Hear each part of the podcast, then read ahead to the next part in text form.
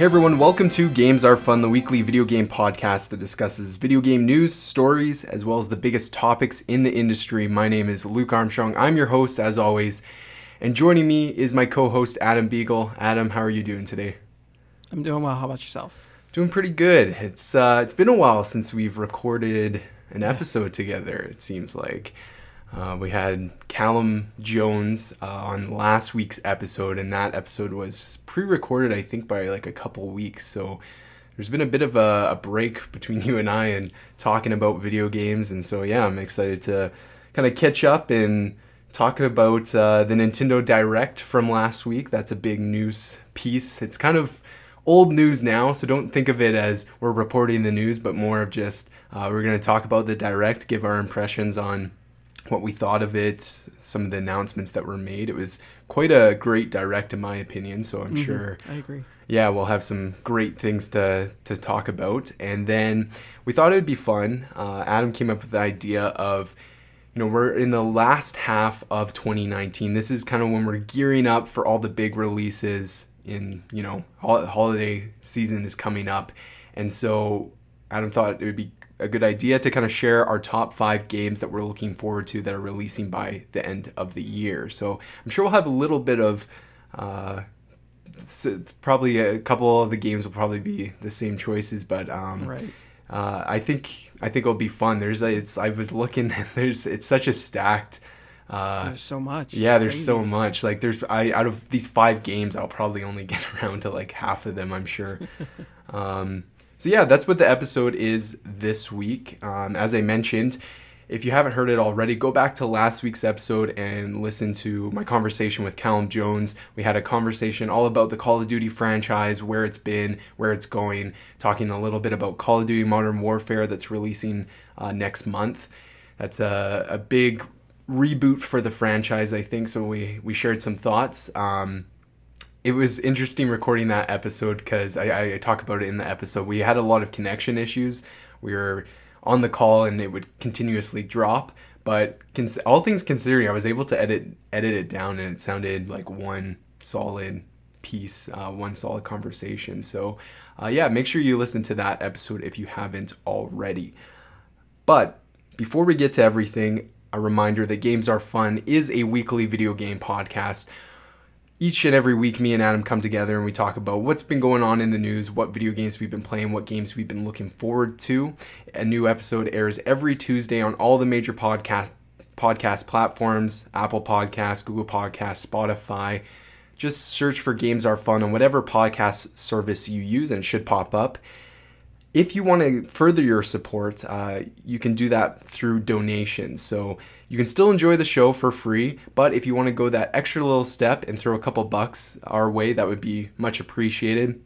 This podcast is done completely on our our own time. We don't make any money out of it, but uh, if you did support the show financially, that could really help us grow the show and and make it become bigger and better. So if you want to support, there is a link in the show notes over to my Anchor page, and it basically you can choose a monthly donation rate at one dollar $5 or $10. Uh, you can just do a one time donation or you can set it up you know toss us a dollar every month. That's only 12 bucks a year and every little bit uh, really really helps. So uh, thank you to anyone who wants to do that. But if you want to just continue listening to the show for free um, yeah make sure you subscribe on whatever platform you're listening to it on. If you're listening on apple podcasts make sure you leave a review.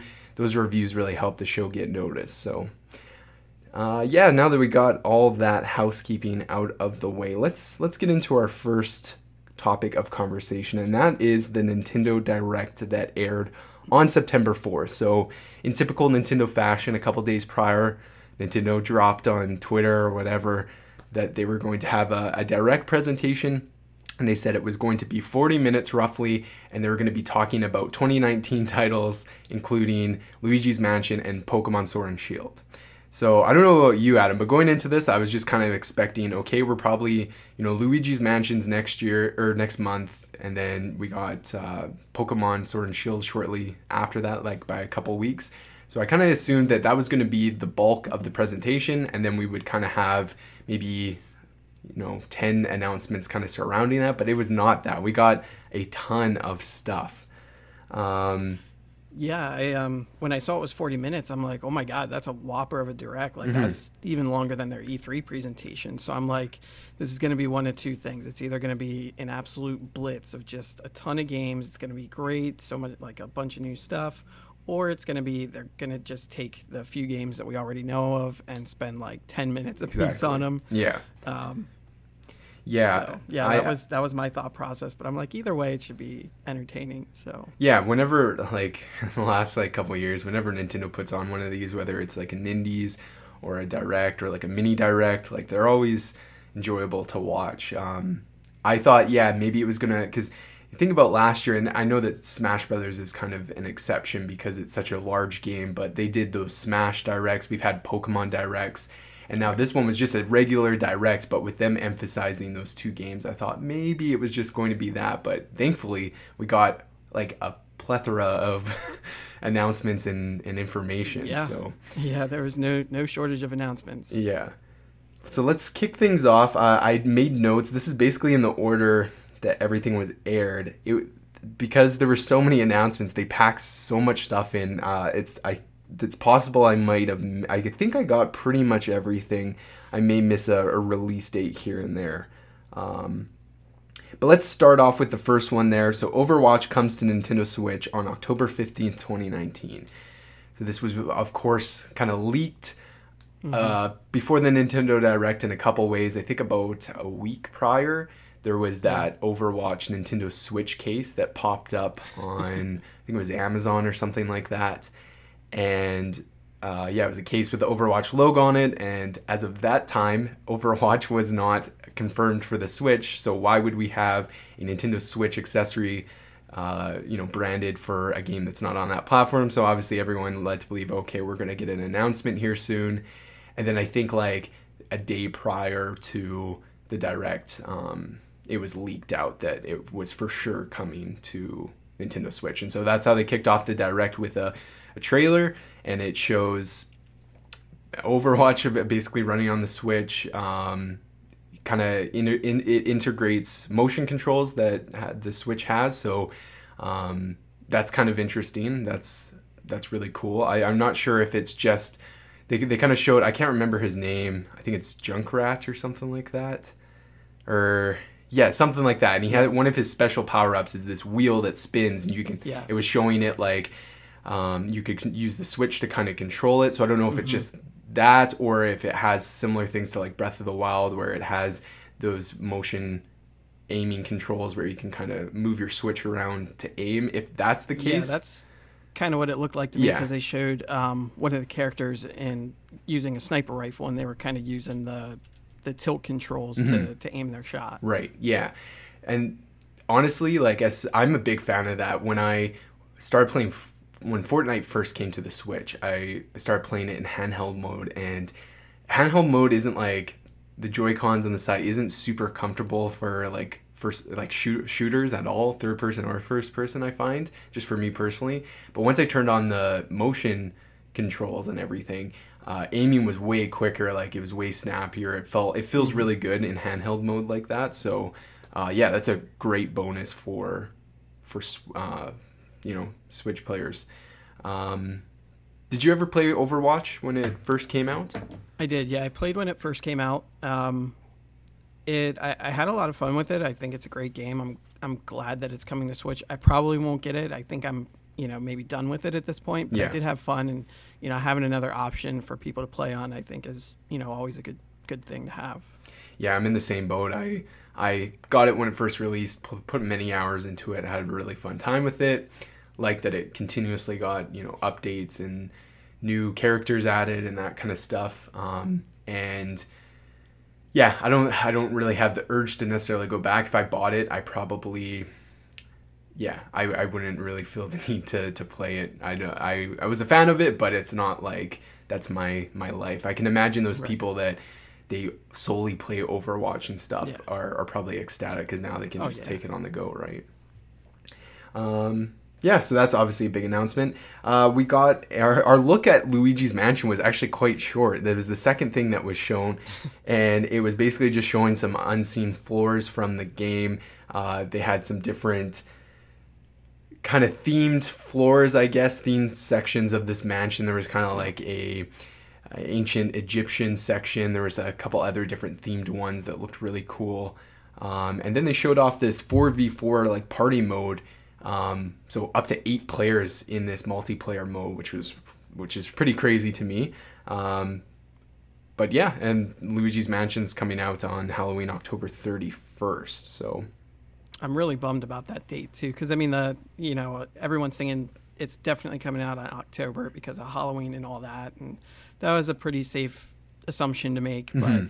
I mean, when it comes out on the last day of October, you know, like yeah, that kind of I, I don't know, like you don't really get a whole lot of time to really enjoy that kind of lead up to Halloween. to you know Halloween. I mean? Yeah, totally. I, I totally agree with you. Like that, it's just like Christmas. Any like I know I know Halloween's not a holiday, but any kind of like you know thing like that, it's all about like the lead up to it, right? Like obviously Christmas is about the day, but the weeks leading up to it, everyone loves watching Christmas movies and kind of getting Yeah. into that. It's same with Halloween, right? We love watching horror movies or just doing that kind of stuff and that would have been a, a great lead up you know a couple weeks out of halloween just kind of get into that spooky mode and Yep. and play luigi's mansion so yeah i'm a little bummed because you know by the time it comes out like you're you're most people are gear, gearing up for for christmas and thanksgiving and stuff so it's yeah, Yeah, I'm wondering too if it's if it's solely because they wanted to give um, late September games some space, like Link's Awakening yeah. coming up, or um, Dragon Quest Eleven coming up. Yeah. Like, was it just to give a buffer between those games, or was there really something like fundamentally mechanic about that game that they had to push it out to Yeah. the end of October? yeah yeah it's hard to say but i think it will do good. I i think they've had quite a bit of marketing since it's been announced and stuff. They've gotten pretty big looks at it so i think it will do well. But yeah i'm on the fence. I don't know. I think i want to pick it up but i'm not sure if i'm gonna get it. I might wait for that you know post holiday release or, or sale for for me to go and buy it uh, this was a surprise announcement. Super Kirby Clash, which is uh, available right now. It dropped the day it was announced, and uh, it's free to start, from my understanding. Um, It's kind of like a boss rush game where you have like four four Kirby's, I guess, and you're kind of tackling a boss. Um, some people were kind of calling it Kirby Monster Hunter because it's Yeah. that same kind of idea, right? Well, Uh, there was on the 3DS. I don't know if this is the same game, but there was a game like this on the 3DS that I played, and I actually kind of liked. I thought it was kind of neat. Um, I don't know if this is the exact same game or if it's kind of like a um, like a successor to it, maybe. Yeah. Um, but it is basically like Kirby, like 2D Monster Hunter, where it's just you know four Kirby's. You choose kind of what class you want to be, and then you go into a boss fight and there's different like mechanics and stuff you have to you have to do in the boss fights and it, it was pretty fun Mhm. um, it is free to play which is cool but it does have some currency you can Yeah. pay into if you want to kind of i think it I- i don't remember exactly because it's been a couple years but it, you know it's one of those things like it gives you um gosh i can't even remember i think it's to, to like a currency in the game like you buy things for kirby i don't think it's like a i don't remember it being like a stamina system where like oh, okay. you had to have those to continue playing after a certain amount of time. I think it was to like actually buy maybe upgrades or something. I can't remember. Interesting. Okay. Yeah, I I kind of figured it had a fairly integrated like microtransaction system with people referring to it as like a free to start game or whatever. Um, Right. I have it downloaded. I haven't checked it out yet. Um, so I, I think I will because it's It's worth a try for yeah sure. yeah. Um, we, we'll get to later all the other games that that dropped uh, the day of, and that's kind of been taking up, I'm sure, both of our times. Um, but I do hope to kind of get around to that game eventually. Uh, Trials of Mana remake is coming April 24th, 2020. Now you're familiar with this franchise, correct? A little Uh, bit. A, a little bit, yeah. I think probably more than me. So this is obviously a remake of one of the Ma- Mana games um, from back in the day. I'm assuming. Yeah, and this was one that this is based off of um, it's called Seiken Densetsu 3 in Japan, Okay. or Secret of Mana 3 here in the United States. It was never released in the, in the United States Oh wow. um, until they did the Secret of Mana collection that just came out uh. This that year, came out right? on E3. Yeah, yeah. um, came out right after their E3 presentation. But um, so this is a game that we've only officially had released for a couple months, and Yeah. that was the original version of it. So now they're taking it to, uh, you know, making it 3D. You know, basically rebuild from the ground, Ground up. up, yeah. It looks it looks pretty cool. I did play through a little bit of uh, Secret of Mana three in that collection. Uh, what I played was was pretty decent. Um, I had a good time with it, so I'm actually pretty interested in in this one here. Although I am kind of surprised that they showed anything for it since it's a 2020 game. Like Yeah. it's getting into Q2 2020, so I'm surprised they even showed it. But it looks good. Yeah. Um, I uh, I've always been intrigued by that franchise and that those those series of games and stuff. So I think I honestly I, I might pick up that collection game because when that first announced, I'm like, oh, this is a great opportunity for me to kind of get a little bit more. Uh, get have the access to this series and stuff which I've never had before. So um, yeah, looks cool. But I I as well was surprised that we because the like, the, like I said at the top of the show they they mentioned it was going to be a direct focused on 2019 releases and stuff and so you know we're at the fourth thing announced and it's already a 2020 game so you're like okay they're probably going to have uh, some other announcements that are leading into next year as well Yeah. uh, Return of the Obra Dinn, which is coming fall 2019, doesn't have a set release date yet. Of course, this is a game that released on PC last year, I believe. And from my understanding, it was really well received, specifically for its like art direction. I remember Yeah. seeing some uh, nominations for at like the Game Awards and some other awards for this game. Uh, basically, you're I think you're trying to investigate what happened uh, to this uh, ship or whatever, or um, the people on the ship or something. That was my understanding of this game. Yeah, I think it. From what I understand, is that it just kind of disappeared for several years, and then now all of a sudden it just kind of pops up in port, and mm-hmm. then it's kind of your job to investigate what happened to the people that were aboard the ship when it disappeared. Yeah.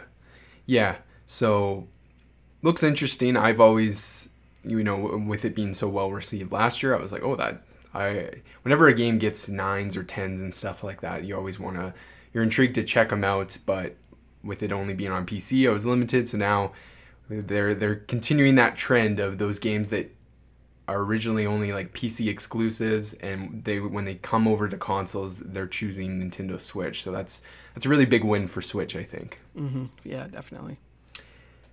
Moving on, we got Little Town Hero, which was formerly called uh, Town, and this is the game from uh, Game Freak, the people behind Pokemon, and this game, I believe we first saw it at E E3 2018. I want to say maybe 20.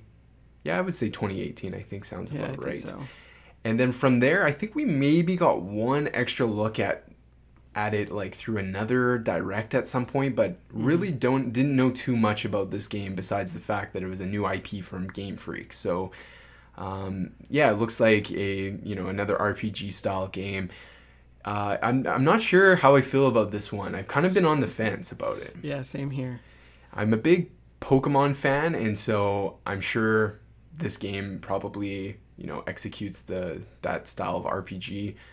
But I don't know, like it just has this kind of with it coming. It's so it's coming out on October 16th, 2019, which is like you know basically a month away now. And so from a game that we had basically know nothing about, only saw a couple looks at it, and all of a sudden it's like, here's a trailer, here's a release date, it's coming. I mean, that's great that we're getting it so soon, but it's like, yeah, I, I just don't know how. I haven't seen it enough to kind of formulate a, a strong enough opinion on it. So Yeah, same for me. yeah, Yeah, Jerry's still out on that one. Um, I mean, if it weren't for Game Freak developing it, I don't know that I'd give it a Yeah. second glance. So Yeah. I think their their name being attached to it gives it some uh, extra cachet. Yeah. But um, yeah, I'll just I don't know. It's one of those things I'm just gonna have to wait and and see more on. yeah.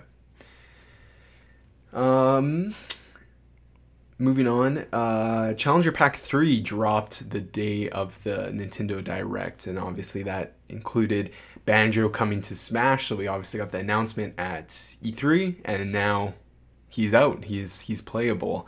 Um, I have yet to actually.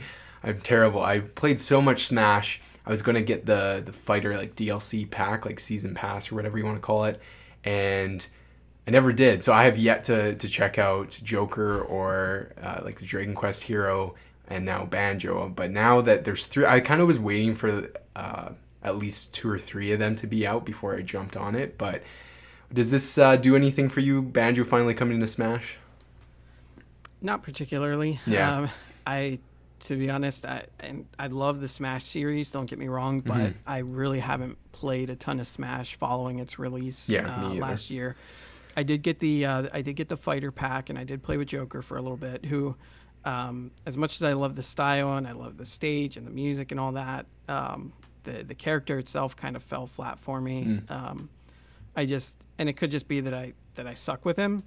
Um, it's entirely possible, but um, I just felt like there's better fighters to choose from. Sure, yeah. Um, which is interesting because when I, all the DLC fighters that came out for uh, Smash 4 on the Wii U, it seemed like every time they brought out a new character, it was like more OP and more OP and more OP. sure, yeah. And it's it seemed like if you weren't playing an expansion character, then like you were really really limiting yourself. hmm So I mean, I guess at least that's not the case here, where they are keeping that parody, and it's like, yeah, Joker's super cool, but um, you know, he's not going to come out and he's not going to be like totally OP. Yeah, yeah. Um, I haven't played with the hero from Dragon Quest yet. I haven't played with Banjo yet. I have the pass, so they're all there when I finally do get around Do to want to it. jump in, yeah. Um, but it because it's kind of one of those things. I I really only play with friends. hmm exactly. Um, and you kind of have to have friends to, to do that. yeah, no, sorry, story of my life.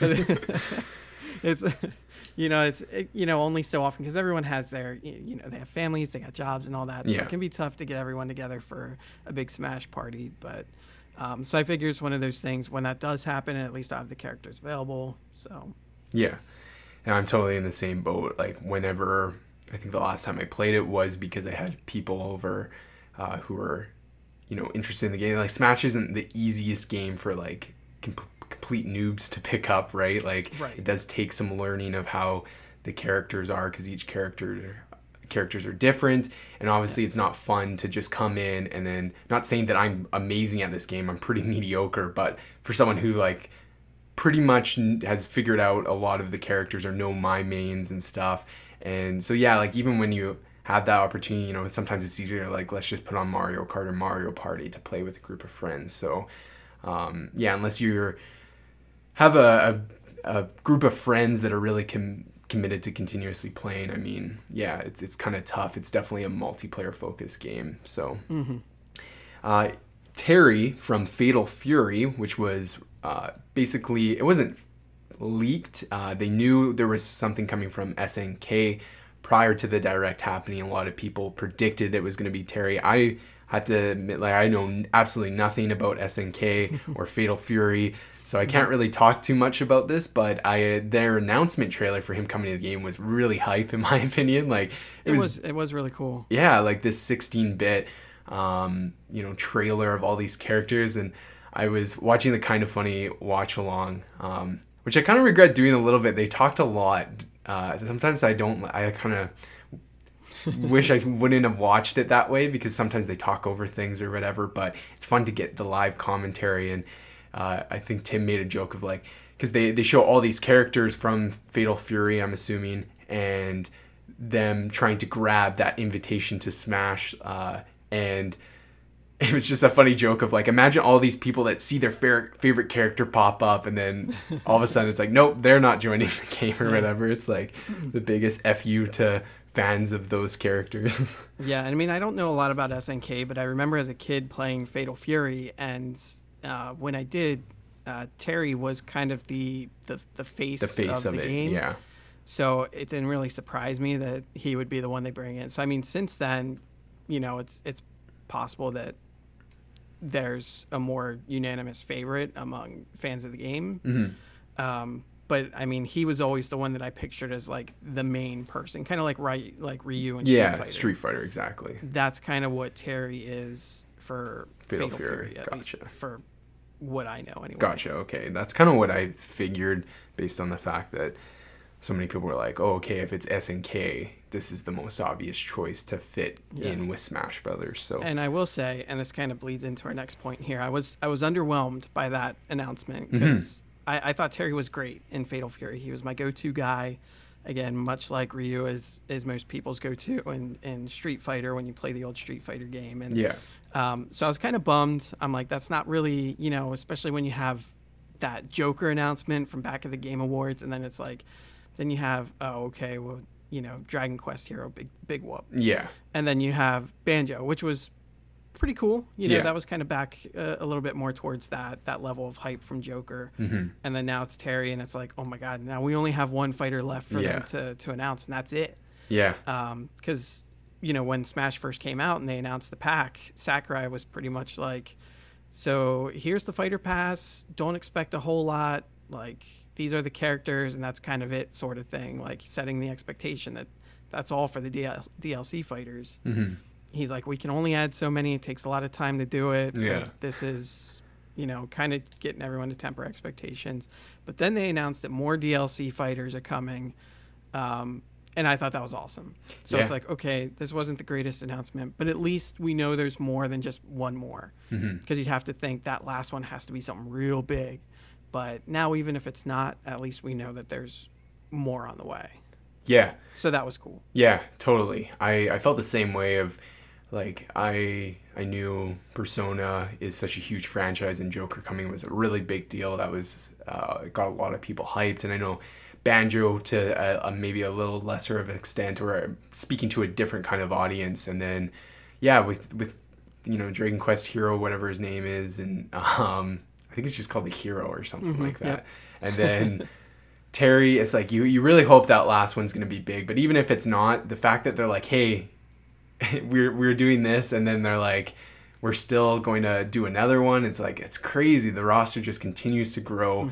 You do have to give uh, some mad credit to them because they are continuously adding not just characters to the game, but they're adding like updates and they're bringing in modes that were maybe excluded at launch that Yeah. were on other titles, and now they're they're updating the game and bringing them into the game and stuff. So, I, from my understanding, they had like own almost a second direct after this. I didn't watch it, but they talked about Banjo and Smash and uh, not only just how he performs and his moves and the the stages that come with him, but they also included a whole bunch of more updates. So it's like, man, we're almost at that year point, and like it's almost like Smash Brothers is now like a games of service, right? They're just continuously adding new seasons of content and stuff. So should be interesting. I'm excited. I'm very eager to see who the last one turns out to be. Of course, there's still so many rumors circulating around there of who could it could it be and stuff. Um, but I, I do think they're going to end it off with someone uh, like to the same kind of level uh, as Joker, probably. Yeah. Um, yeah. So Terry, he's available uh, in November, so that's when he's coming. Uh, we got another trailer on uh, Zelda Link, Link's Awakening, and uh, yeah, this game's coming out, and we're gonna, I'm I'm gonna spoiler, I'm gonna talk about Zelda a little bit more when we talk about our anticipated games. But we got another trailer. They showed off that chamber like create your own dungeon kind of mode, which is really really cool. I think that's something that a lot of people are kind of glossing over, um, and not like when you look at that, like that's pretty incredible that you can. It's almost like um, super Zelda maker inside the game, right? Like uh, rather than making a Mario course or something like that, it's like okay, how can we translate that to Zelda? And one of the ways is by creating dungeons and stuff. So that'd be that's a really cool feature. That I'm really excited to to see how that works and everything. Yeah, I agree. I think it's a really nice addition that's going to add some additional replay value to the game. Mm-hmm. Next one, the moment you guys all been waiting for, we got another look at Dragon Quest Eleven. the goddamn theme song pops up again. You're just like, all right, we've been hearing this for like a solid year now. Uh, I mean, it, it's it's it's cool. I get that they're the, like the marketing around Dragon Quest uh, coming to Switch and everything like that has been huge. Um, leading up to hear like hearing that he was coming to Smash. Um, but I get it. Like the game's coming out on September 27th, so they want to get that. But anyways, we got another trailer for Dragon Quest. It's nothing Yeah. real. And let's not forget that this was, I think, the very first game announced for Switch back when they were still calling it NX, Yeah, and it's finally coming out. So Come- this game has been talked to death yeah, for years. totally. And it's like to bring it up again in the trailers, just shut up. Just Yeah. stop. exactly. It almost like I when it finally was announced, I'm like, oh great, because like I wanted to get Dragon Quest Eleven, and but I'm like, oh, it's only on PS4. I bet you if I wait long enough, I'll eventually come to Switch. And like, oh great, it's coming to Switch. But now it's like, I don't even know if I want to play it anymore because they're just shoving it down our throats. But so I will say at least they they put out a demo for it Mhm. and progress from the demo carries over Yes. to the main game. So at least they did have that as like a, a value add to their message Yeah. for this game. So but it's kind of like I mentioned I think in our last podcast like with Borderlands 3 I just feel like that game is being so talked to death that Oh I'm not even yeah. interested in it Yeah. anymore. And uh, Dragon Quest Eleven has has reached that point for me Totally, as well with yeah. the Switch Switch version. Uh, the next announcement was uh, a cool one. Another Wii U port coming to Switch, and that is Tokyo Mirage Mirage Sessions. I just put in basically Fire Emblem Tokyo. Now, you do you know more about that? You probably maybe know a little more about this. This is kind of Uh, no- not really, no? other than it's it's uh, like take kind of like persona fighting system, but Mhm. instead of like the general like personas, you have Fire Emblem characters. That yeah, suppose like I guess are the per like uh, the the personas instead of you know the the typical monsters that you Yeah. get. yeah. Basically, just looks like a mashup between Fire Emblem and Persona. That kind of Mhm. mixing those ti- kind of two worlds together, I guess. It has a Um, pretty intense cult following. Mhm. Um, so I mean, I guess it's it's one of those things that it's good that it's no longer locked to the Wii U yeah. that nobody has. Totally. Uh, this was kind of an interesting one. So we got a look at Deadly Premonition 2, which is coming out. It's just set for 2020, and that's going to be, from my understanding, a Switch exclusive. Uh, it's the sequel to Deadly Premonition, which is also coming to Switch. It was originally released for last gen consoles, I think, PS3 and Xbox 360. Um, as a horror, a big horror game fan, this is the one game that I actually don't really know too much about. From my understanding, it's kind of like an open world game. It's uh, kind of janky, kind of. Uh, it's a it's a cult classic, a game that didn't necessarily perform very well, but had uh, a lot like a, quite a big fan fan base.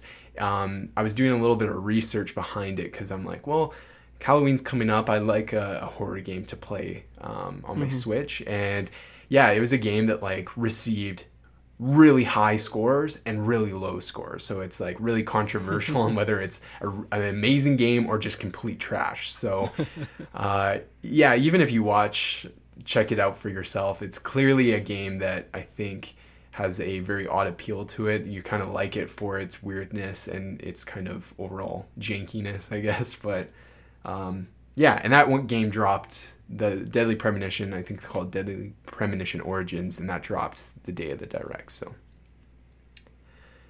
Divinity Original Sin 2 Definitive Edition dropped uh, as well the day of the direct. So another game that was shadow dropped. Uh, you checked this game out, didn't you?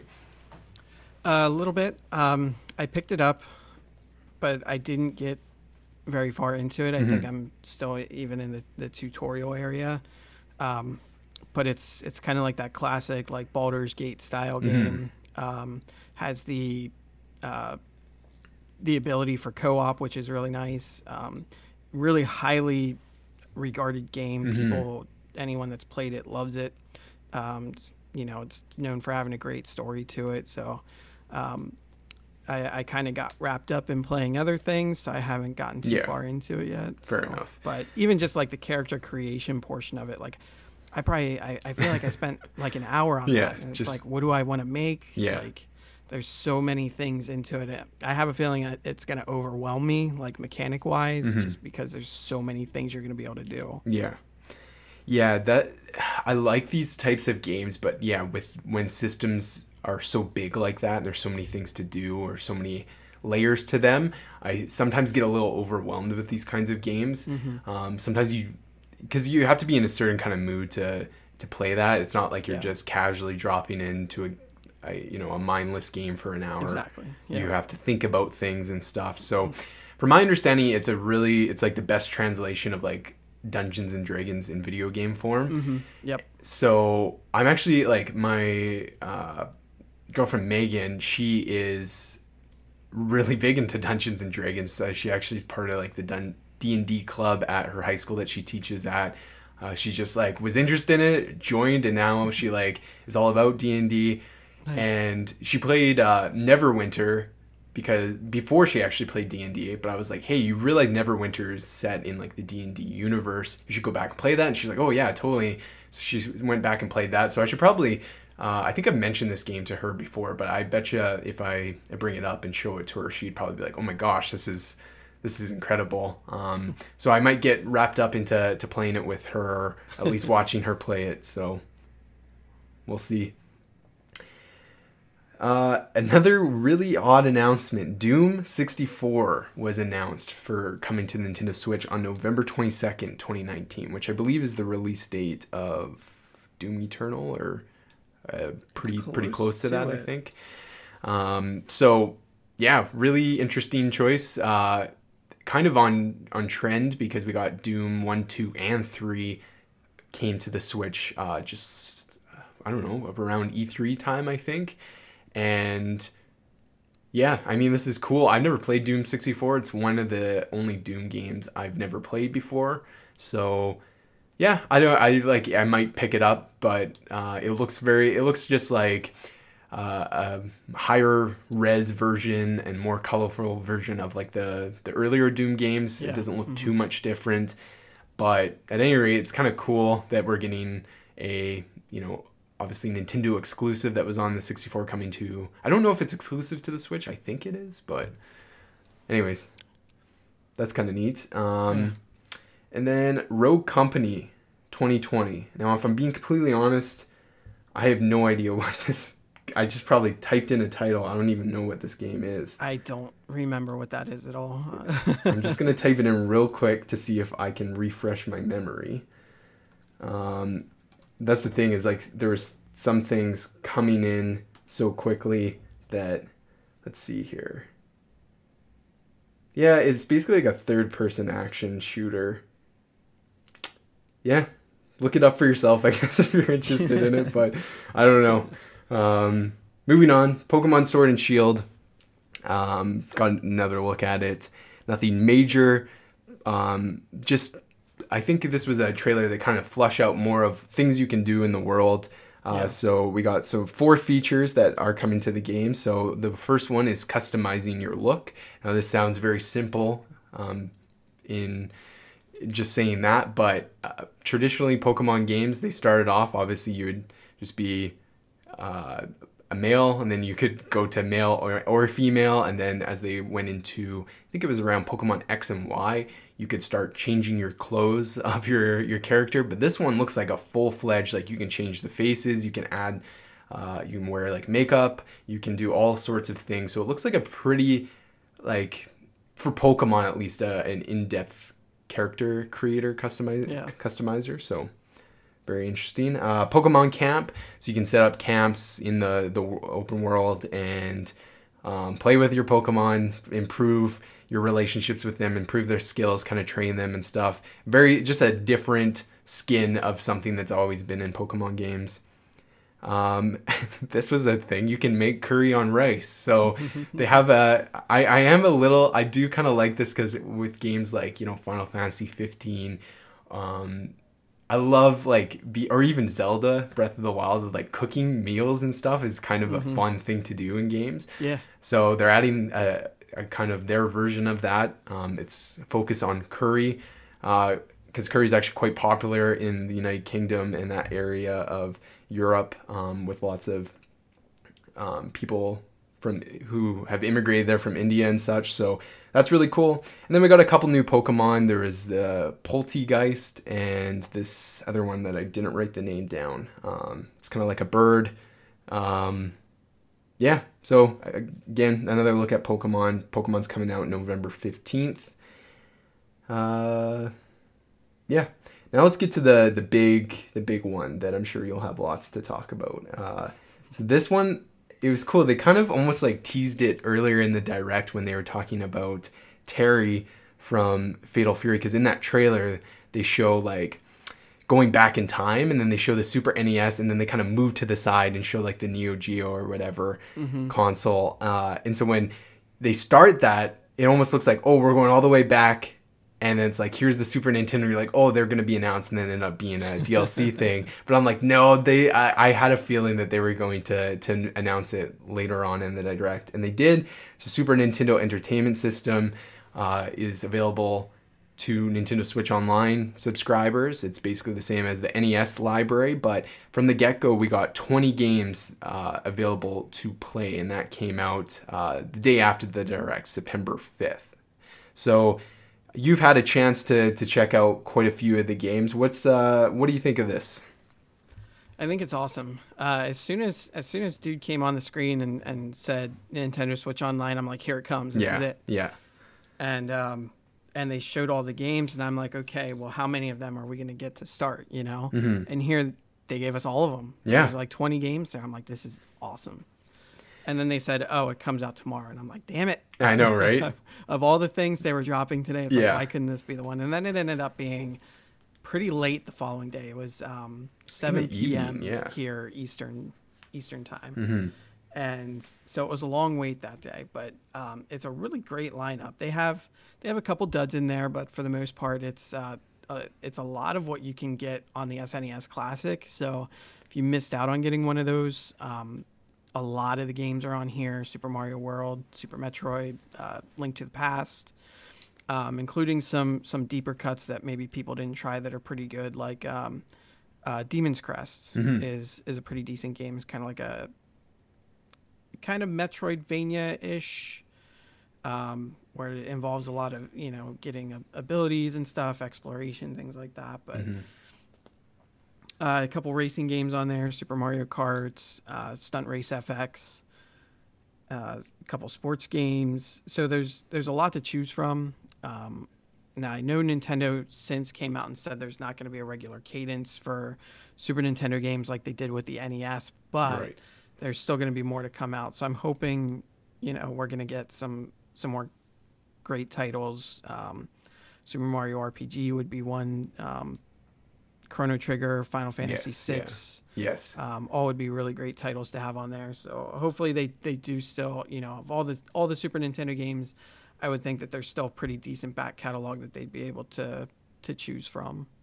Yeah, I think because like you look at it and they the, the best ones are are on there, right? Obviously, um, there's still some good ones. The ones you mentioned, I think, are probably a, the top of the list of what games people want, whether they come right away or they come later on. It's hard to say, but because um, obviously a couple of those are Square properties.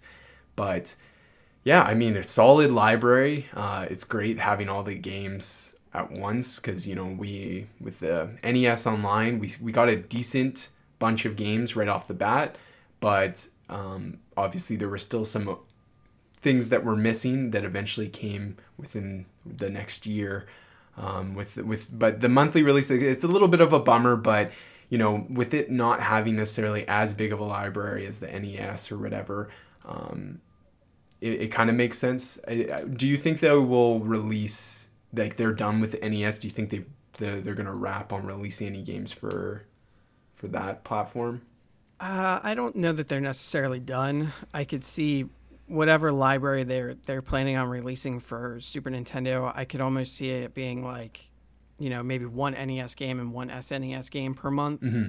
Can maybe see it being something kind of like that. Or um, with the NES games, they had those um, like those enhanced versions or whatever, where where you know you might start a right. game like Legend of Zelda 2, yeah. like you can start the game with like, um, you know the All full stats and yeah, everything. yeah. Yeah. So it you know we might see things like that get added in there as well to kind of pad things out some. Yeah, I think that they'll probably do that for um the a bunch of games and stuff um as, and use that as kind of like additions to the the thing when they're waiting for some games to get on there and stuff. So I'm really I really hope they bring Chrono Trigger. Uh, that's a game that I Yeah. Really want to play, but I just have not had the opportunity to play it yet. Um, and it's one of the you know it's a, super famous RPG game and a series that I think is really important to, to video game history, and I want to experience it for myself. So I'm really hoping that game comes out. Uh, I think it will because a lot of people, you know, that that, that was a, a system seller. I think of a game like it, it, it's a big enough title that they would they should really try to hopefully get that game on there. But It would be a really big sign of like um, fan service from Nintendo if they Mhm. if they were able to work with Square to get that game on yeah, there. yeah.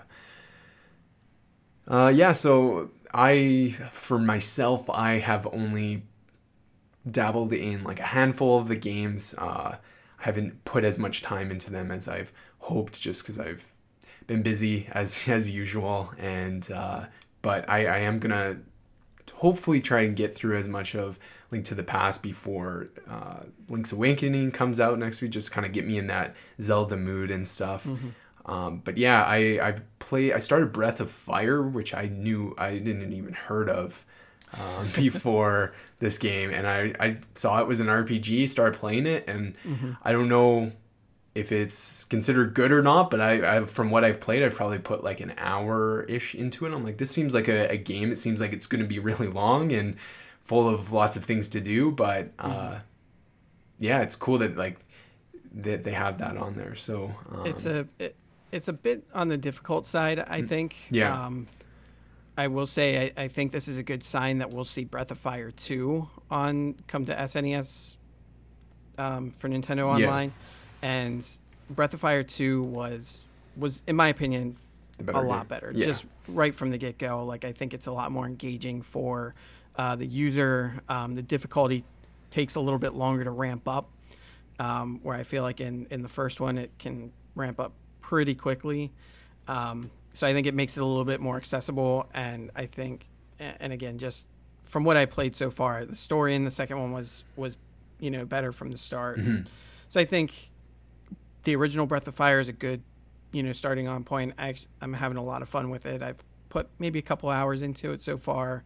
Uh, gotten through, you know, several boss fights already, a couple dungeons, and uh, it's a good game. But I just keep thinking in the back of my mind, I wish I was playing Breath of Fire 2 instead. Yeah, yeah, fair enough. So uh, I look forward to, you know, them bringing that out, or you know, if they had um, do kind of like one of those enhanced things where they put out Breath of Fire and they they start you off with enhanced stats or something, Sure, something yeah. to help you get through that that early stage of the game a Yeah. little bit easier. Um, that could maybe make it a little bit more accessible and have people, you know, a little bit easier time to play through and enjoy the story. Right. Yeah. In addition to the games, we got a controller, just like we did with the NES. Although these ones do not slide on to your Switch like a Joy-Con, obviously because they're shoulder buttons. Um, it's a Bluetooth controller. Uh, wouldn't like the 8BitDo controllers have uh, really grown in popularity over the last year. They've released a couple pro versions of their controller, and so I this wasn't as exciting to me because it's like, well, I've kind of been able to buy like a third party version Right. of that that's quite good from my understanding. Um, but I mean, that's cool that it's like it's a Bluetooth, Bluetooth controller and everything like that. Um, yeah, it. I can't remember how much the cost of it is, but I believe it's the same as uh, NES of it being. I think Ex- it's twenty nine ninety nine US. that sounds from what I about right, which is a pretty decent price. Um, but of course, it's exclusive to Nintendo Switch Online subscribers, so you have to be subscribed to the platform. You can't just buy it. And then I think they're limiting them, like they did the NES controllers, of how many you can purchase from your online account. So they limit how many you can have per household, I think. So for collectors out there, like obviously they want to get their hands on that, but uh, moving on, Tetris 99 2.0 update. So Um, they got some paid DLC coming, um, a couple different game modes and everything. Uh, they also announced a physical copy, which sounds weird because it's like, well, the game's free. Why would they give a physical copy? But I think that it's trying to sell the Nintendo Switch Online um, subscription. Yeah, I think it comes with. I think it comes. Uh, it comes with Nintendo uh, subscription online, Yeah. and it comes with the DLCs DLC already. Yeah, that So, that It's basically yeah. just like paying for getting DLCs and the uh, the service one. I think it. I want to say it's like two months of the service. Mhm. Um, you know, I, I think for what they're selling it for, I think that's cheaper than if you were to pay everything out, Out, yeah, individually. yeah. So that works. And I mean, coming up to Christmas, if you're getting like a Christmas present or getting a Switch or whatever, that could be like a because they're gonna need a on. They're probably gonna want an online subscription, so you can kind of throw that in as like an add-on to uh, a present or whatever. I'm I'm sure that's you know what they'll try to push, but. uh, I got another look at Mario and Sonic at the Olympic Games. This game is kind of intriguing to me, if I'm being honest. Like, I could care less when it was announced because it's like, okay, great, another Mario and Sonic Olympic game, which have kind of been mediocre, I think, since they first started coming out. And this one looks actually quite like quite detailed. There's a lot of different sports you can play, and then they've also included like the like the 2D mode where your characters are in 2D, and it almost like looks like a completely different game. Um, and that that's included in it. So I'm it, it sucks because it's coming out in November and you know the Olympic Games summer games aren't until next summer. So it's like Yeah. it's kind of a weird time for it but traditionally these games generally come out like almost a year before the Olympics come out. So um, I'll probably wait for it to, to hit like a sale price or something and hopefully pick it up because I, I it looks like a fun game to like play with you know, like a party game you know? Um, we got Daemon X Machina demo uh, is available right now, and that game's coming September 13th, which is the time this recording like three three days away. So uh, wow, that game's coming quick. Uh, this is a very interesting one. Star Wars Jedi Knight 2 Jedi Outcast is coming to Nintendo Switch. Um, I don't have, I didn't include a release date. I don't know if there is a release date or when when it's coming, but obviously an old school Star Wars game from back in the day. Um, I didn't ever really play any of the older Star Wars games. Um, because I, I actually really I was into Star Wars when I was a kid and then I kind of grew out of it and then as I kind of got older I kind of got back into the Star Wars franchise so um, there's a big blind gap for me when it comes to early Star Wars games but yeah, yeah, me too. uh, and then this was kind of like the the highlight reel, I guess, where they sh- showed a bunch of things really quickly. So I apologize if I don't have the release dates, but uh, they showed off Witcher Three, which we already knew is coming October fifteenth, and it's including all the DLC. Uh, Assassin's Creed 4 Black Flag is coming to Nintendo Switch, which is really cool. We obviously had some other earlier Assassin's Creed games coming to the console. And I actually saw a physical copy a couple days after the direct that included Black Flag as well as there was another one that just released on the Switch not too long ago. I can't remember, but there's two, like a bundle of Assassin's Creed game coming that you can get, which is kind of cool. Um, Dauntless, which is that you know, uh, Epic. It's it's made by Epic, isn't it? Or published by Epic. Uh, Yes, published by- Published by Epic. It's like a free to play Monster Hunter type game. Um, we've talked about it on the show before. Yeah, it's it's good. Yeah, like you said, we talked about it. Yeah, basically Monster Hunter Lights. Um, barely any story to it. So Yeah. if story's not your thing, you just want to fight monsters. Super easy to uh, to get in and, and fight stuff. Yeah.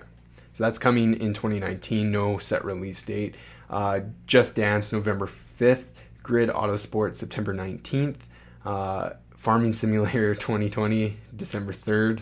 Uh, Ni no Kuni, the, the first one, which I believe is releasing the same. I know it's the same day as Link's Awakening, so Septem- September 20th, I believe, is the release date for that. Uh, NBA 2K20 is coming, uh, if not already out. Uh, Call of Cthulhu, October 8th. Outer Worlds coming soon. Devil May Cry 2, September 19th.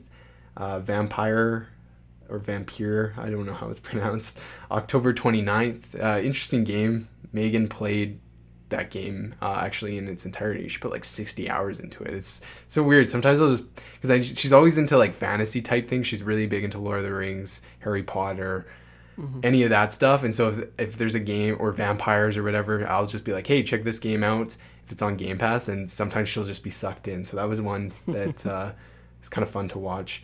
Uh, and then a couple more things here. We got uh, Animal Crossing, big trailer of the game. Um, we got a bigger look at the island, some of the things you can do on the island. Um, you have you can have a cell phone called the Nook phone.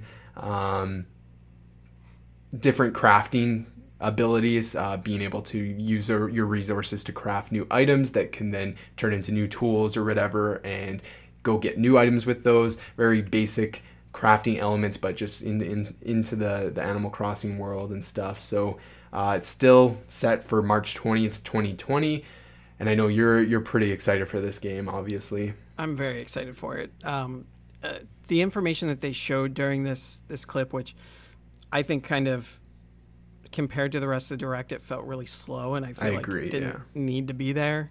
Um, but it was basically information that they covered during the Nintendo Treehouse after their E3 presentation. Um, so if if you had already watched through some of that, this is really nothing new. Mm-hmm. So yeah. Um, and then to end off the show or the direct, I guess, uh, they showed Xenoblade Chronicles Definitive Edition, which was coming 2020. That game was on the Wii, I believe. And yes. we got Xenoblade Chronicles 2 on Wii U and Switch. And, and they did do a um, they released a port of Xenoblade Chronicles on the new 3DS as well. Right, yeah, that's right. That game you needed the, the new 3DS in order to play it. It was mm-hmm. one of the few games on the 3DS that uh, required that new version. Um, yeah, kind of an interesting choice to kind of end the direct off. Like, obviously, a pretty big announcement and everything like that. I don't want to knock it, but I'm not into the. I don't know anything about Xenoblade Chronicles, so I can't really vouch for it. Did you ever check out Xenoblade Chronicles? I played through the first one a little bit. Um, I I've tried playing through a couple times, and it seems like once I get to a certain point, maybe not even, maybe halfway ish, I want to say. Um, I just kind of lose interest sure. in it. I, I don't know what it is, but I just can't seem to finish that game now. I played through all of Xenoblade Chronicles 2 and I loved it. I thought that that game was awesome. Uh, I played through all of Xenoblade Chronicles X as well, um, which I love. That one's probably my favorite Xenoblade uh, Chronicles game that, that's come out. So I was really hoping that maybe after that first Xenoblade Chronicles announcement, I was hoping that they were going to sneak Xenoblade Chronicles X out there as out well, there, or yeah. maybe like a compilation or That'd be cool. something. And they didn't announcement announce it, so that was kind of a bummer to me. Yeah, yeah. For me, I again, as I've told you before, and I think a lot of the fans know that. that's why I'm glad you're on the show because a lot of my blind spots you can kind of pick up for because I a lot of the JRPGs and stuff I in the recent years as I've said before I'm just starting to kind of uh, have a big interest in them and wanting to, to play them for them myself. Whereas maybe five, six years ago, I just wasn't really a big fan of that type of game. And I, when I got my Switch, Xenoblade Chronicles 2 is a game I'm like, this is uh, a lot of people enjoyed it. It was really well received, from my understanding. And but I was like, well, why would I want to play this one when I haven't played the first one? And I always get like anxiety over wanting to like play the games. Um, even if they don't necessarily connect, it's kind of there's something still in me that's like, well, I'm missing out on so much great content in this franchise or so much backstory that even if there's only subtle references to it, I want to be included in those. So for me, it's like, okay, yeah. great. Now this game's available to me and I can play it if I want. Um, will I?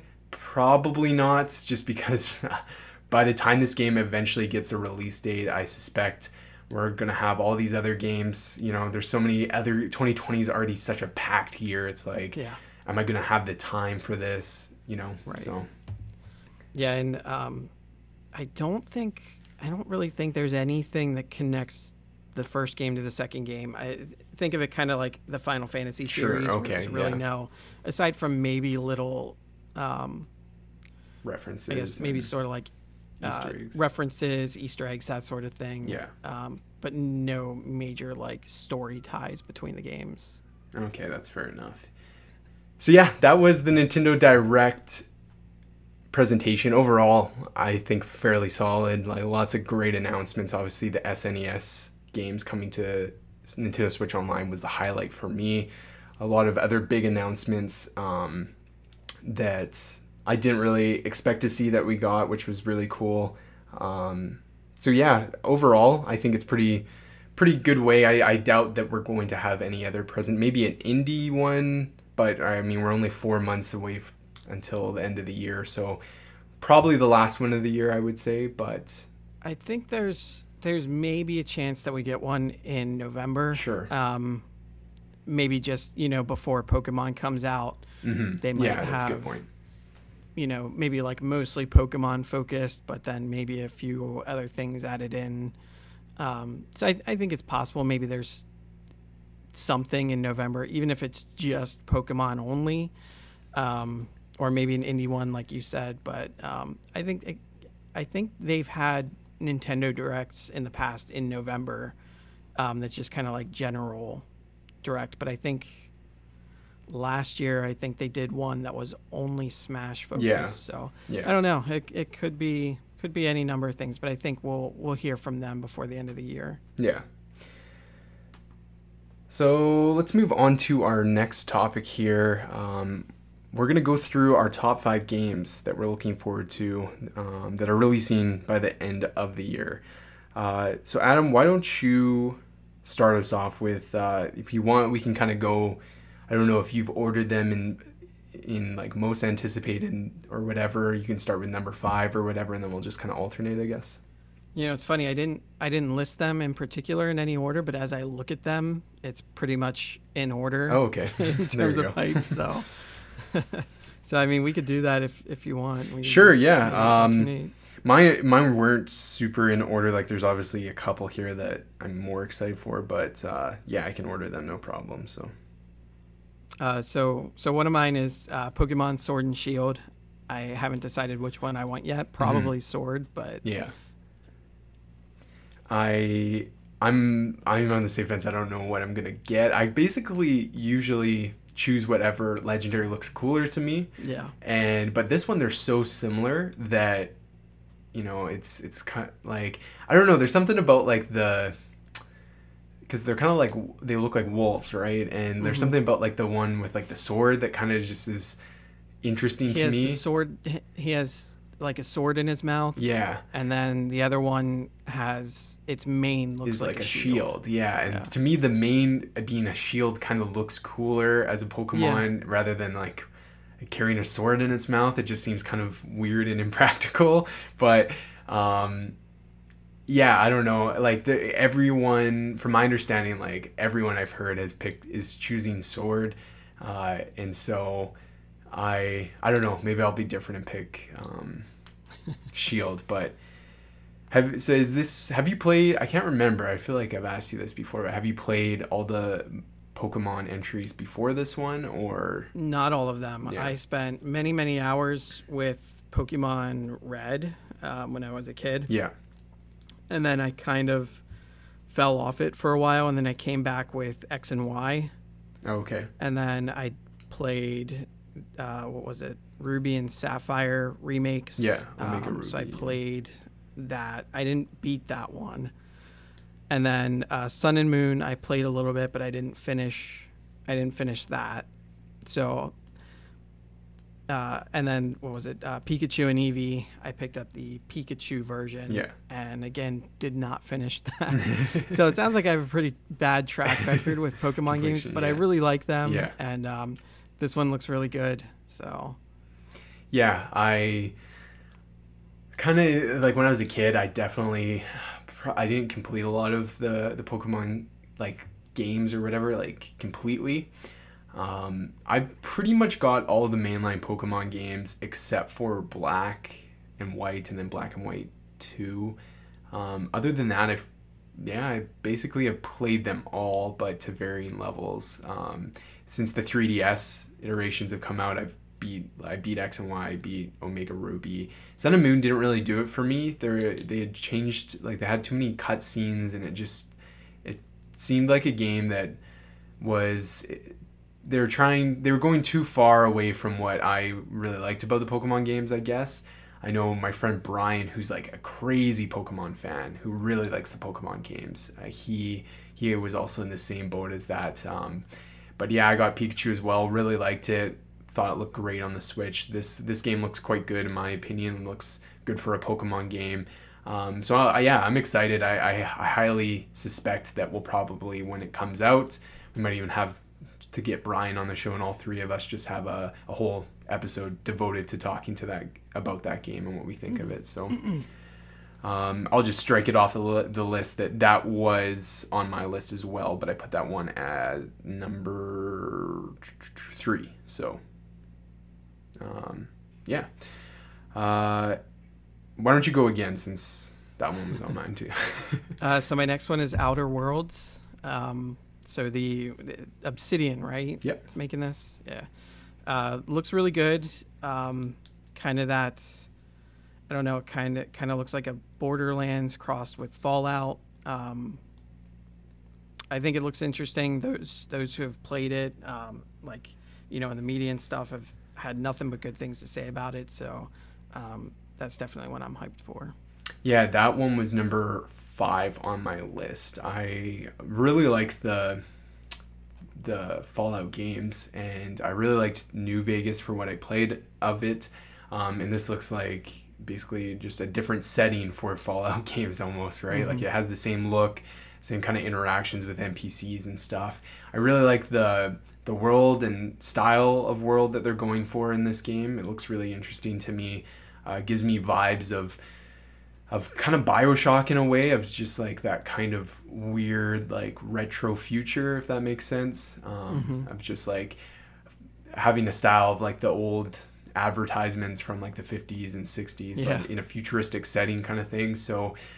Uh, yeah, the game's coming out on Game Pass day and date as well. Yep. So, uh, which is super exciting. Yeah, I mean, I probably, to be honest with you, with it with where where is it here? Outer Worlds comes out on October 25th, and that's like we got Call of Duty Modern Warfare coming out, Luigi's Mansion's kind of around there.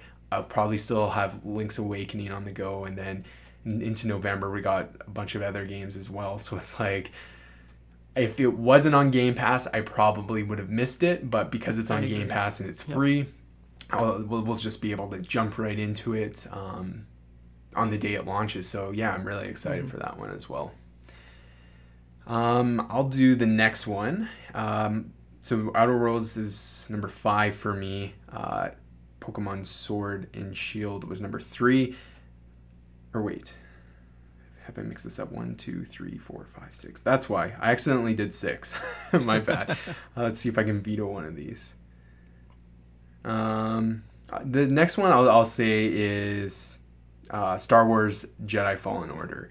So, very much into the Star Wars universe. Uh, like I mentioned earlier in the show, it wasn't. I was big into it as a kid, like a, a bunch, and then as I kind of got into my teenage years, I kind of, well, because there was no movies coming out, you kind of like didn't really necessarily feel a connection unless you were into the animated series um, or some of the other um, media out there. And I when we, they finally got onto this generation, we got the Battlefront games. I honestly I, I like the Battlefront games as like games. I think they're really good. Um, mm-hmm. But they, I have a lot of critiques over them because of things that you know, like microtransactions or just yeah. having to unlock things. Not having the first one, not having a campaign, and then the second one had a campaign, but there was all these other things I didn't like about it. So it's this seems like a, a Star Wars game that from what I've seen of it, looks like it's hitting all those notes and is taking what fans want um, and what fans have enjoyed in the past when it comes to Star Wars games and just elevating that to uh, a level for this generation. So yeah, I'm I'm really excited for this game. It's a great eh, lead up towards uh, you know obviously the movie coming out in December and then in November Disney Plus is kicking off so we're gonna have the Mandalorian Yeah. this this game comes out November 15th so it's gonna be like into November December there's gonna be lots of Star Wars so I I'm, I really want to get this game right away just so I can kind of get into it so Mm-hmm.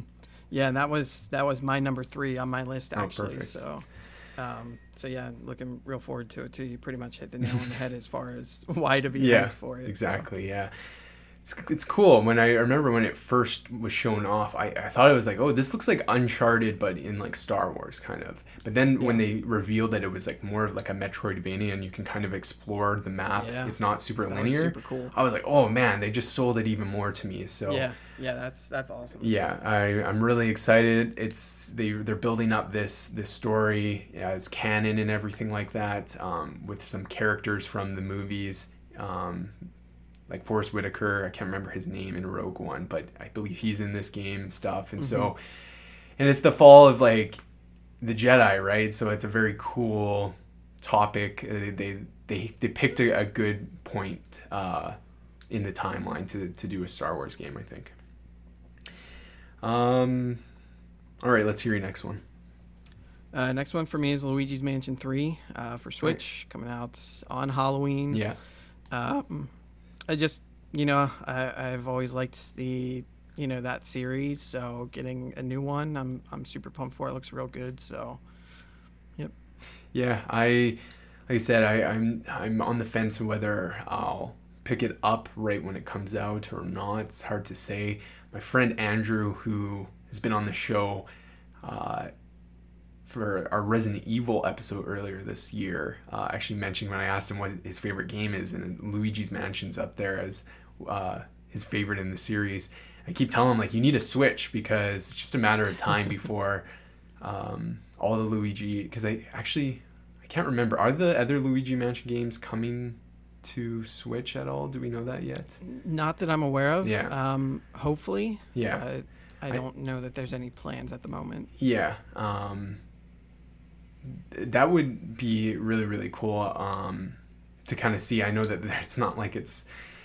For me, I could just play Luigi's Mansion, not having played the first or the second one, because I'm sure there's not too many story elements in Luigi's Mansion that I, I need to worry about. But um, it would be cool having all of them on there. But as far as the Luigi Mansion games go, this one looks like the the best um, that they've done so far. So uh, for me, my next game is okay. I had to veto one. All right, I vetoed that one. Okay. Uh, next one is Link's Awakening.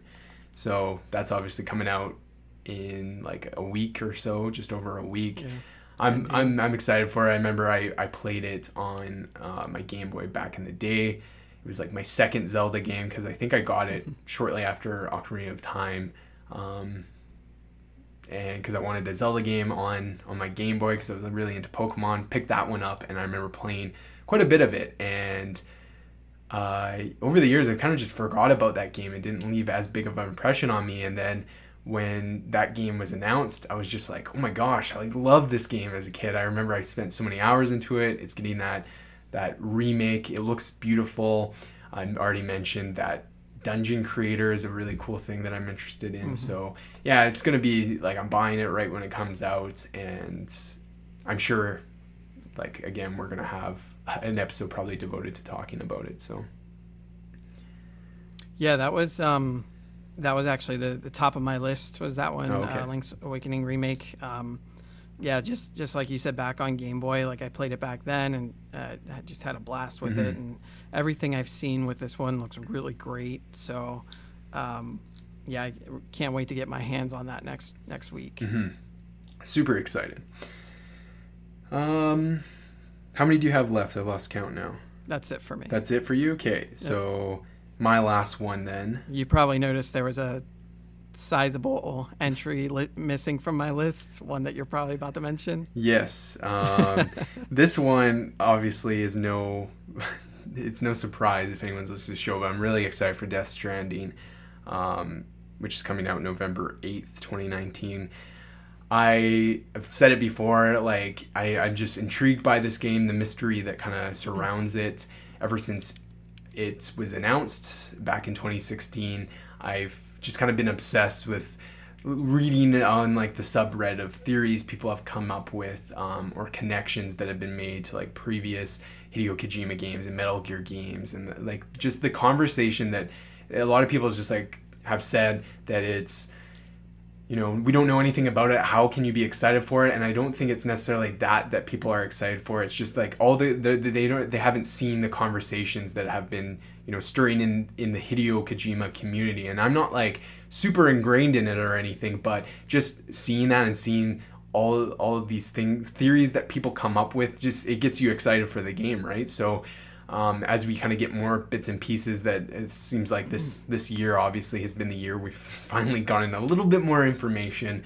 Um, I'm, I'm just i'm really excited to finally get it my hands on it. I got a the steelbook edition the special edition which comes with some in-game items and stuff pre-ordered already. I'm going to be taking some time off work just so i can play that game. And i think it's going to be uh, like super amazing or it's going to be just it's not going to be great. I think there's no real in between for this one. Um, I will probably just like it as a piece of art. Um, I there's I, I really like um, video gamey games, like things that are very gamey. But I'm also a really big fan of games that are have more of a focus on like artistic direction and stuff. Um, games that could sometimes be considered as like walking simulators or those kinds of t- narrative experiences or games that really establish a, a, interesting world and stuff and death stranding seems to be doing that and, and so that's why i'm excited for it and long and short i guess so. Yeah it looks interesting. I um it, it's definitely on my radar but i just everything that they've shown I, i'm starting to get a more clear picture of it now but i think i just i still need to see some more. Mm-hmm. um and with all the other games coming out like i just i don't think that it's high enough on my radar that like I have to get it right away, especially if I'm going to be, sure. um, you know, getting deep into Pokemon. Like exactly, yeah. So yeah, that one might have to wait till maybe, um, maybe sometime into December, maybe yeah. January if I pick it up. Yeah, for sure. Uh, I'll quickly add in here that uh, Tokyo Game Show is just around the corner, and they've actually confirmed. Kojima Productions has confirmed that they're going to have a total of 80 minutes uh, of content on this game. Actually, wrote an article earlier this week about that news piece, and it they basically on September 12th, it's going to be 50 minutes, I believe, and then September 14th is 30 minutes, I think. But they haven't really articulated what is being shown. They just said the word content, so we don't know if it's just people talking on a stage or if it's you know, we're seeing gameplay. Are we seeing live gameplay? Are we seeing pre-rendered gameplay? Are we just seeing additional character trailers like we've seen in the past? Um, there's a third day that they're going to be on the stage with um, with the Japanese voice cast. Hideo is going to be, I think, a present for all three kind of showings at the show. But this is obviously the biggest look we've had at the game so far, uh, which makes sense. The game's only a couple months away. Uh, so you would hope that they really start moving towards like marketing and showing off this game. We're probably going to start seeing more trailers pop up, you know, before YouTube videos and that kind of stuff making their way.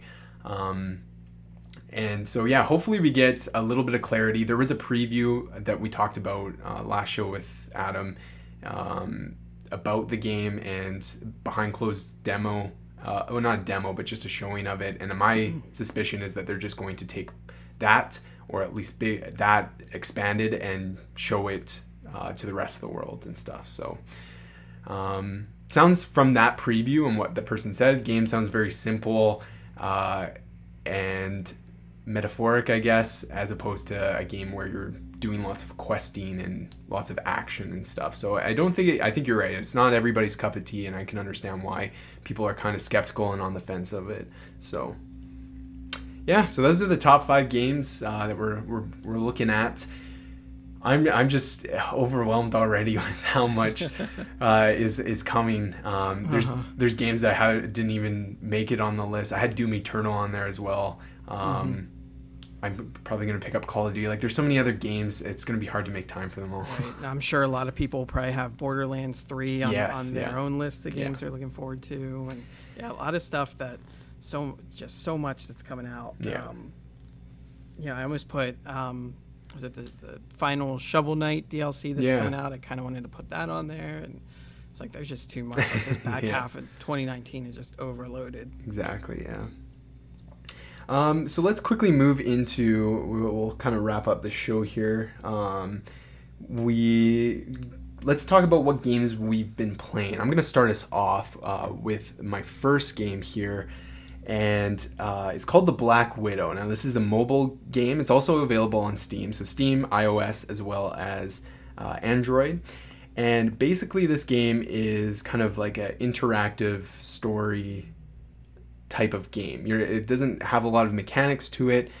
It's about um, Louisa Collins, who was a Australian who was convicted for uh, murdering her two husbands um, and was actually sentenced to death by hanging. It was a big controversial case um, because back in the day, uh, it was in the late 1800s and early 1900s, and it was controversial because a lot of the evidence that led to this conviction of this female, um, Louisa, was circumstantial evidence. Um, just a lot of things that you you know aren't aren't cut and dry, but kind of lead people to the suspicion that she was responsible. So there's a lot of people even to this day that debate over this um, thing because it was a big at this the time that this was going on there was the big push for women's rights and women's rights to vote. And so you have this female who's been convicted of these like murders and and possibly the first woman sentenced to death for a crime and stuff. So uh, the topic of the game is very interesting to me. Um, in, in terms of a historical stance. Basically, the game is set up in a way where you have a kind of a picture of her, and below it is kind of like a word board or more more like a Ouija board, I guess. And you basically type in different words and those can trigger unlocks to dialogue. So, uh, for example, you can type in the word guilty, and um, if that is a correct word, you'll see that there are dialogue options that pop up for that word guilty, and so you can listen to the pieces of dialogue. And so, yeah, as you kind of hear more of these dialogue, you can hear little keywords that you can kind of think of typing in, and then that will trigger more and more um, dialogue choices. I will disclose that I don't think I've fully experienced every single dialogue choice. I've experienced enough to kind of get a general sense of um, the story, but she basically tells a lot of the things that she is saying are from letters or court documents. Um, and so, yeah, props to the developer. Uh, it's developed and published by Flux. They did a really good job at just compiling lots of historical documents and historical facts and you know curating it into a way um, that was just really well done. I like that it's being delivered by this person from like a first person.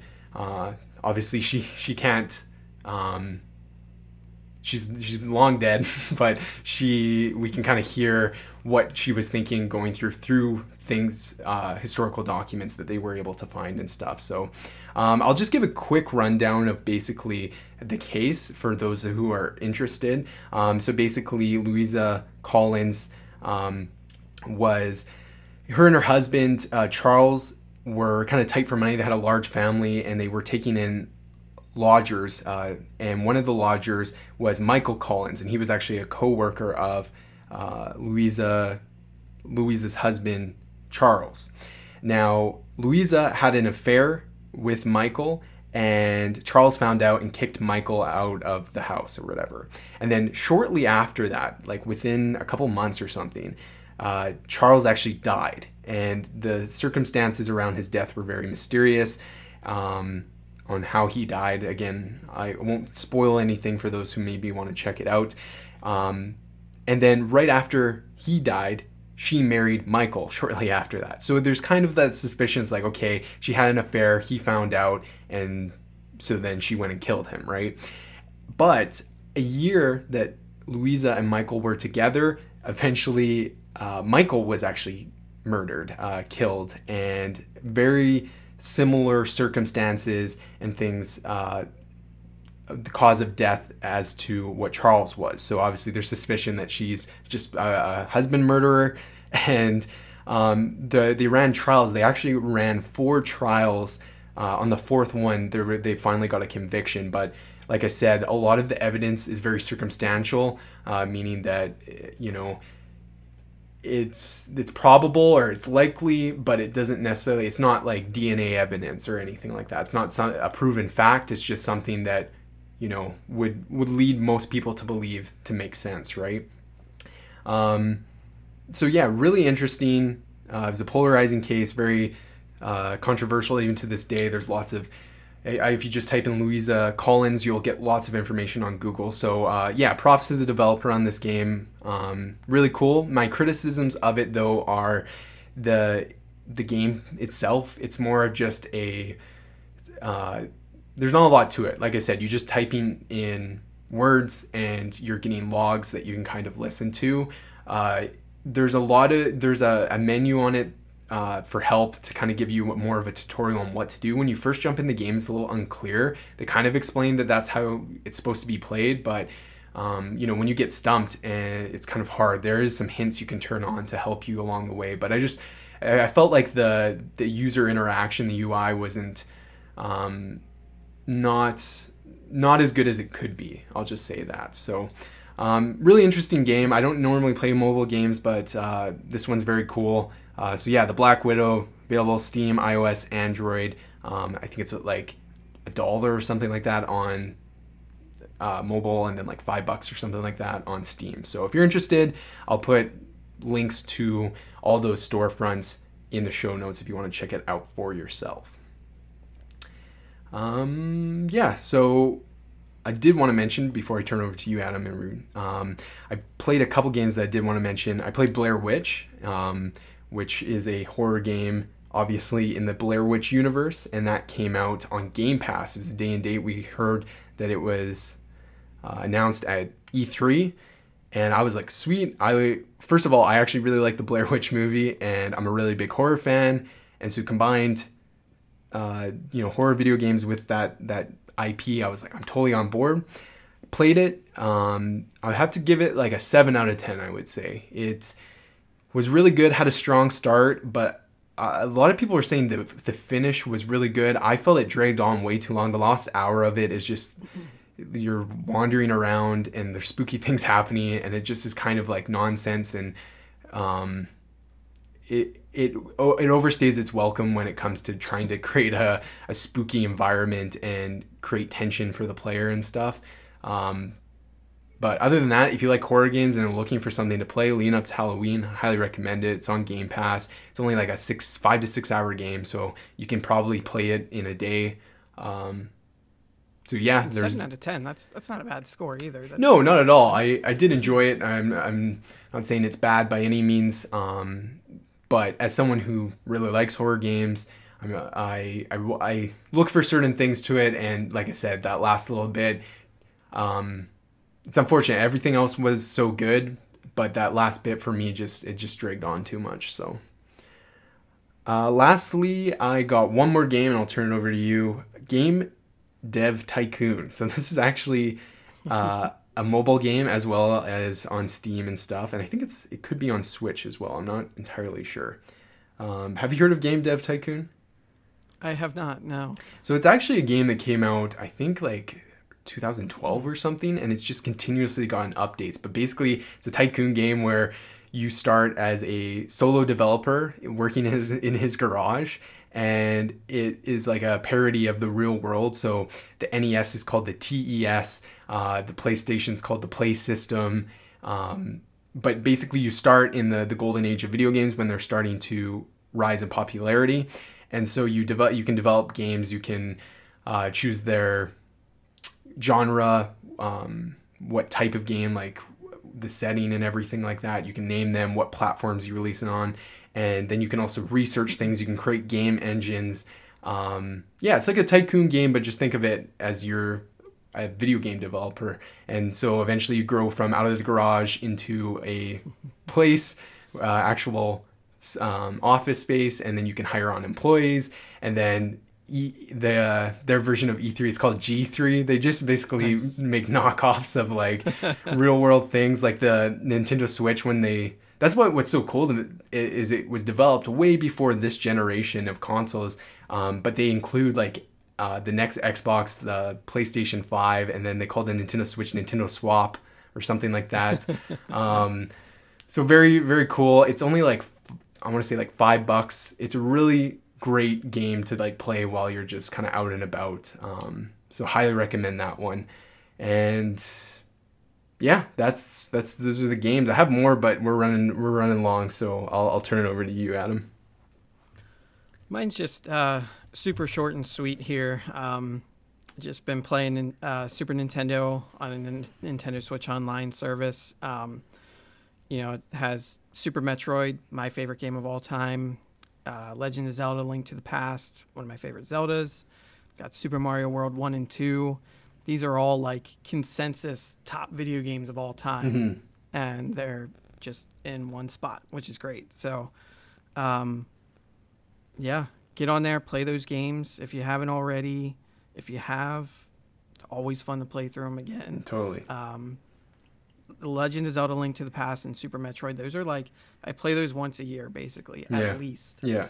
Um, maybe more depending on when I get into my my speed running moods. But um, I mean, I'm at the point now where I can I can crank out Super Metroid in like an hour and a half, so that's not a big deal. Yeah, yeah. Um, and Link to the Past, I don't know all the speed running tech on it, but um, I know enough of the game to move through it pretty quickly. Mhm. And uh, I don't know, I could probably knock that out in a couple hours too. So That's awesome. I I'm excited to play both those games because like I said, I I never owned a SNES, so those are games that I I'm excited to really really get into them. You know. So we're gonna end off the show with question of the week. Adam actually had to just take off, um, so we'll we'll go to last week's question, uh, which was what is your guys's favorite villain from a video game? So we got a couple responses that I wanted to read out. Um, actually saw that Adam got some responses on uh, his post that was shared, so I'm gonna read those responses. Uh, so Andrew Rizonis says, I mean, Ganondorf is probably the best choice. Um, Danny Miller says, uh, Sephiroth's final form, I believe that's how you pronounce that. Final form was a jerk in the final battle, especially if you coasted through the game and thought you were badass.